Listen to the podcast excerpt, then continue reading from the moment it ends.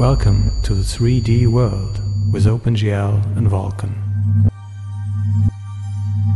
Hello and welcome to the OpenGL and Vulkan podcast. And today it's episode 11 and we are going to talk about lights and shadows. So basically any 3D scene you can think of will look crappy, will not look even like 3D without any lights. Um, shadows may be optional in this case, but without lightning, every scene um, is not really a scene, but just a flat mix of some colors.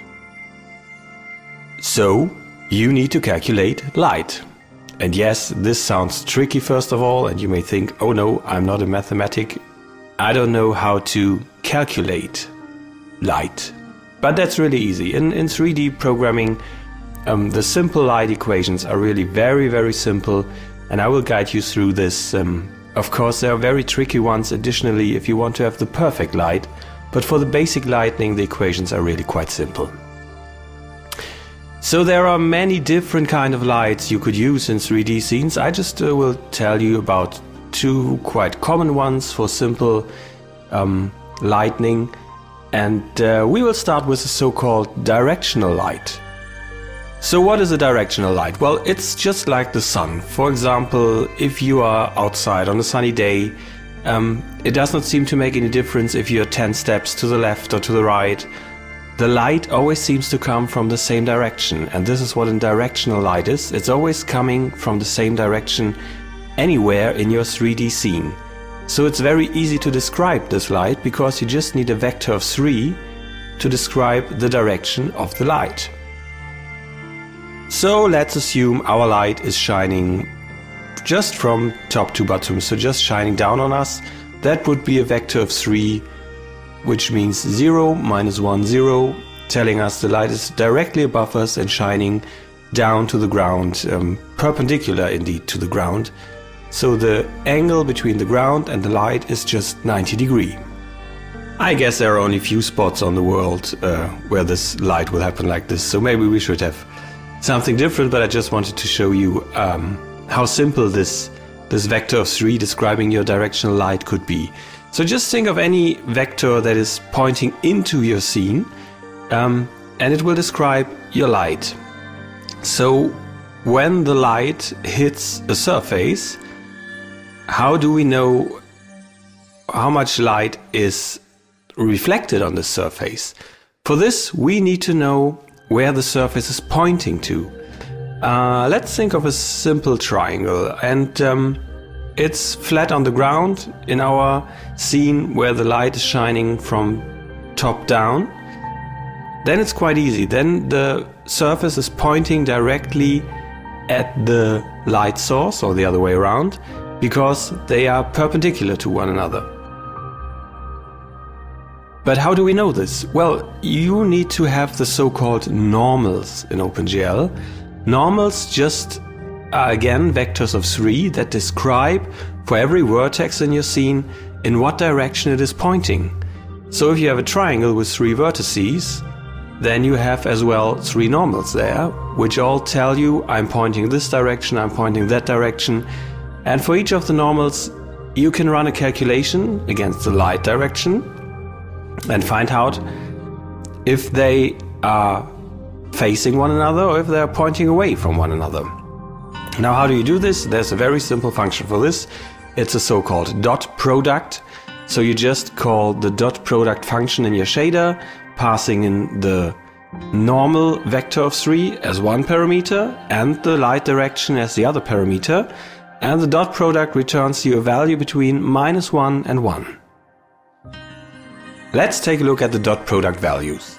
So if you have a 0, for example, that means that the two vectors are perpendicular to one another. So the angle between them is really 90 degree and they're just pointing away or towards each other in an angle of 90 degree.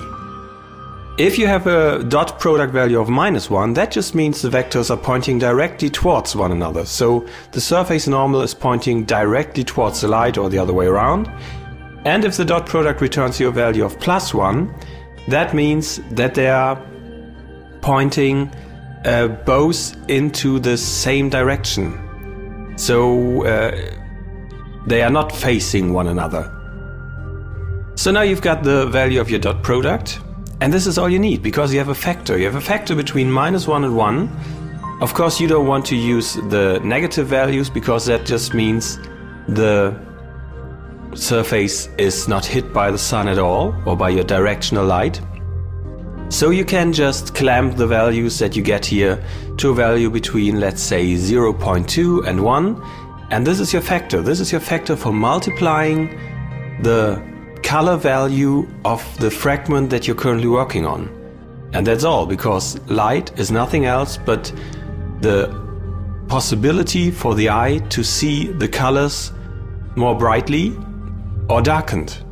So once more, you just take the result of the dot product, you clamp it to a simplest way between 0 and 1, and you use this as a multiplier to the color value that have yet to have read from your texture or that is just calculated in any other way. And this is how you get a very simple lightning in the first place. So this was a very fast approach to the directional light. Um, just want to tell you about another light that you may use, and that's the so-called positioning light or the point light. There are many different names for this. So what is different here? Well, a point light is really a lamp inside your room.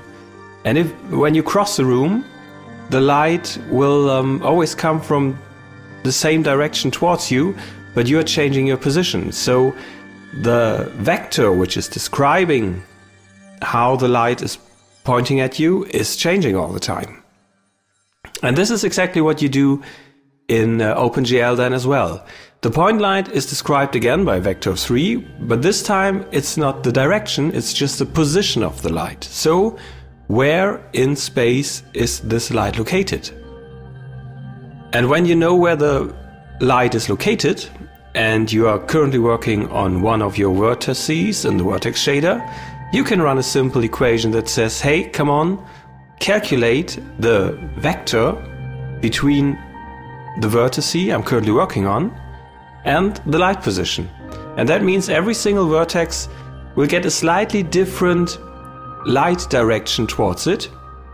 And you just pass those on as varyings to the fragment shader, and then you work on them um, just like we did before with the directional light. So just calculating them against the normals and finding out by the dot product um, how they are facing one another.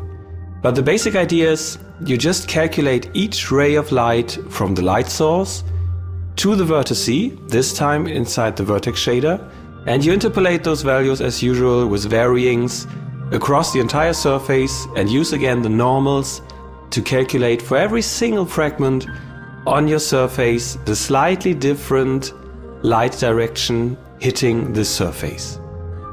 Although this was a very quick run through to the point light, it's not that hard to do it. It's just a bit more code inside the vertex shader but not really much, and you get a very nice light equation for a lamp inside your virtual 3D room, and it's pointing differently at all the objects. And of course, you will realize this mostly when objects start moving around. But be careful. When you start to move around your objects or to rotate your objects, you always need to take care that you have a rotation matrix for the normals of the vertices. Because if you just rotate the vertices, that's fine. But if you want to have the light work properly, you need to rotate the normals on the vertices as well, separately with a rotation matrix. And we don't want to have the the other um, matrix operations of the vertices inside this. We want a pure rotation matrix for the normals to make sure that they are just rotating as we want to have it. So this were just two simple forms of lightning, and I will just add some information for this on the website, of course, as well, on opengl2go.net. Just search for the name of this episode and you will find it right away. But uh, let's get over to shadows. You can have a scene without shadows. That will be fine. Of course, it will not look realistic, but um, compared to the light, you can't have a scene without light. This will always look crappy unless you're doing some simple 2D stuff, this is, this may work, but if you want to do 3D, you need to have proper lighting. But if the 3D scene should be really nice, of course we need some shadows, just because our brain tells us otherwise, hey, that's not realistic. So, how do we achieve shadows? I need to admit here that when I started out OpenGL many, many years ago, I just thought there must be a function that is called enable shadows and you just pass true or false. Well, it would have been nice if it had been that simple, but of course it's not. So, um, let's talk about two main techniques to make shadows. The first one is called the so called shadow mapping. And the basic idea here is that you render the scene that you're looking at two times at least. The first time, you move the camera to the position of your light source, and it's facing the scene from the position of the sun, let's say. Of course, this may be very far away, it needs to be a reasonable distance, but um, just at a position where your, your sun may be. And from that point, you render the scene, and you just store the information of this rendering, um, but you don't. You're not interested in the colors. You just store the depth information. You just store for every single pixel the information. How far was this fragment away from the light source? The depth value just keeps this information for you. And this is what you store in a frame buffer. Uh, I'm sorry here if you don't know about frame buffers, but we will cover this topic definitely in one of the next uh, episodes here. So you just store this information in a frame buffer. It's not uh, outputted on the screen, it's just stored in some piece of memory. And then you switch back the camera to the point that it should really look from uh, because the user is looking from this point. And what you can do then, you can take the information of what the sun has seen to the view of the camera from the user's view. And um, you need to do some equation there to have a so-called projection matrix of, of what the sun could see to project it into the view of the camera from the user's view. Uh, but uh, this isn't too tricky. I will put this line of code of code as well on the on the website.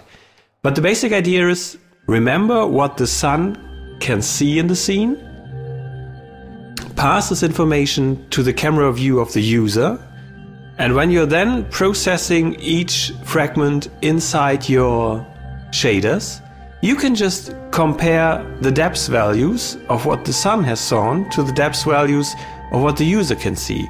So, in simple terms, if you're processing a fragment from the view of the user, you're asking all the time, could this fragment be seen by the sun, yes or no? And of course, if it can be seen, it's lit up, you just put in the full lightning. But if it was not seen by the sun, then it's in the shadow and you just reduce the lightning again. So, really, just as it is in reality, if the sun can't see a point, it's in the shadow. If it can see a point, it's lit up completely. And we just do the same here in OpenGL. We ask the question could the sun see this point from where it is looking at the scene, yes or no? That's the shadow mapping. That's quite a simple one um, to implement, and uh, it will give you quite good results for for simple 3D scenes. Of course, you can um, work a bit on this one to make the shadows a bit blurry at the edges. There are different techniques to do this, but for a basic setup, you should try this one to implement it first of all. So then there are the other kind of shadows, that the volume shadows or stencil shadows called as well sometimes. They are indeed a bit more tricky, and I will just try to give you a first idea how they work. But you won't understand this completely without looking at very complex code and maybe even some more tutorials. So, volume shadows try to do it like this. Um, you're casting a ray of light from the light source towards the scene, and uh, you just search for the edges of the objects in your scene, and you cast this ray of light along the edges, and by that you create a volume. So if you just have a triangle in front of light source, you would cast the light along the three vertices and just somehow enlarge or make a line behind these vertices away from the sun to create a triangle volume behind the triangle existing. This volume is never to be shown, but it's just there to be used to run some calculations on it. Um, so you can measure if something is inside this volume or outside this volume. This can be done by, by stencil tests. I guess this will be topic in a, in a different podcast. But uh, the basic idea is from a flat object, maybe like a triangle, you just create a volume which represents its shadow and you can check if objects are inside the shadow, yes or no. So that of course means whatever volume you have, the first thing you need to do is you need to find the edges of the volumes. Um, again, there are different ways to do this. Normals may help here because you just want to know at what point the surfaces are facing the sun or facing away from this. But basically, finding the edges of a 3D object and Away from the sun, we enlarge these edges into the scene to create a volume which is forming behind the object, away from the sun, and we measure if something is inside this object to judge if it's in the shadow, yes or no. Basically, this gives you, uh, in, in certain points, a better rendering result when it comes to shadows. Again, here you need to bring in something to blur the shadow edges and all this stuff. But uh, volume shadows just seem realistic more realistic in a 3D scene if you use them right. But you need to come up with some some training on those because they're a bit more tricky. Uh, they need to have stencil buffer operations. We will talk about this one later. I guess I will just post you a link as well to this one on the OpenGL2Go.net page on the post about this podcast here. So you can check a video, for example, or check some code. I will look out for something. Okay, that was just a very quick introduction for you on OpenGL lights and shadows.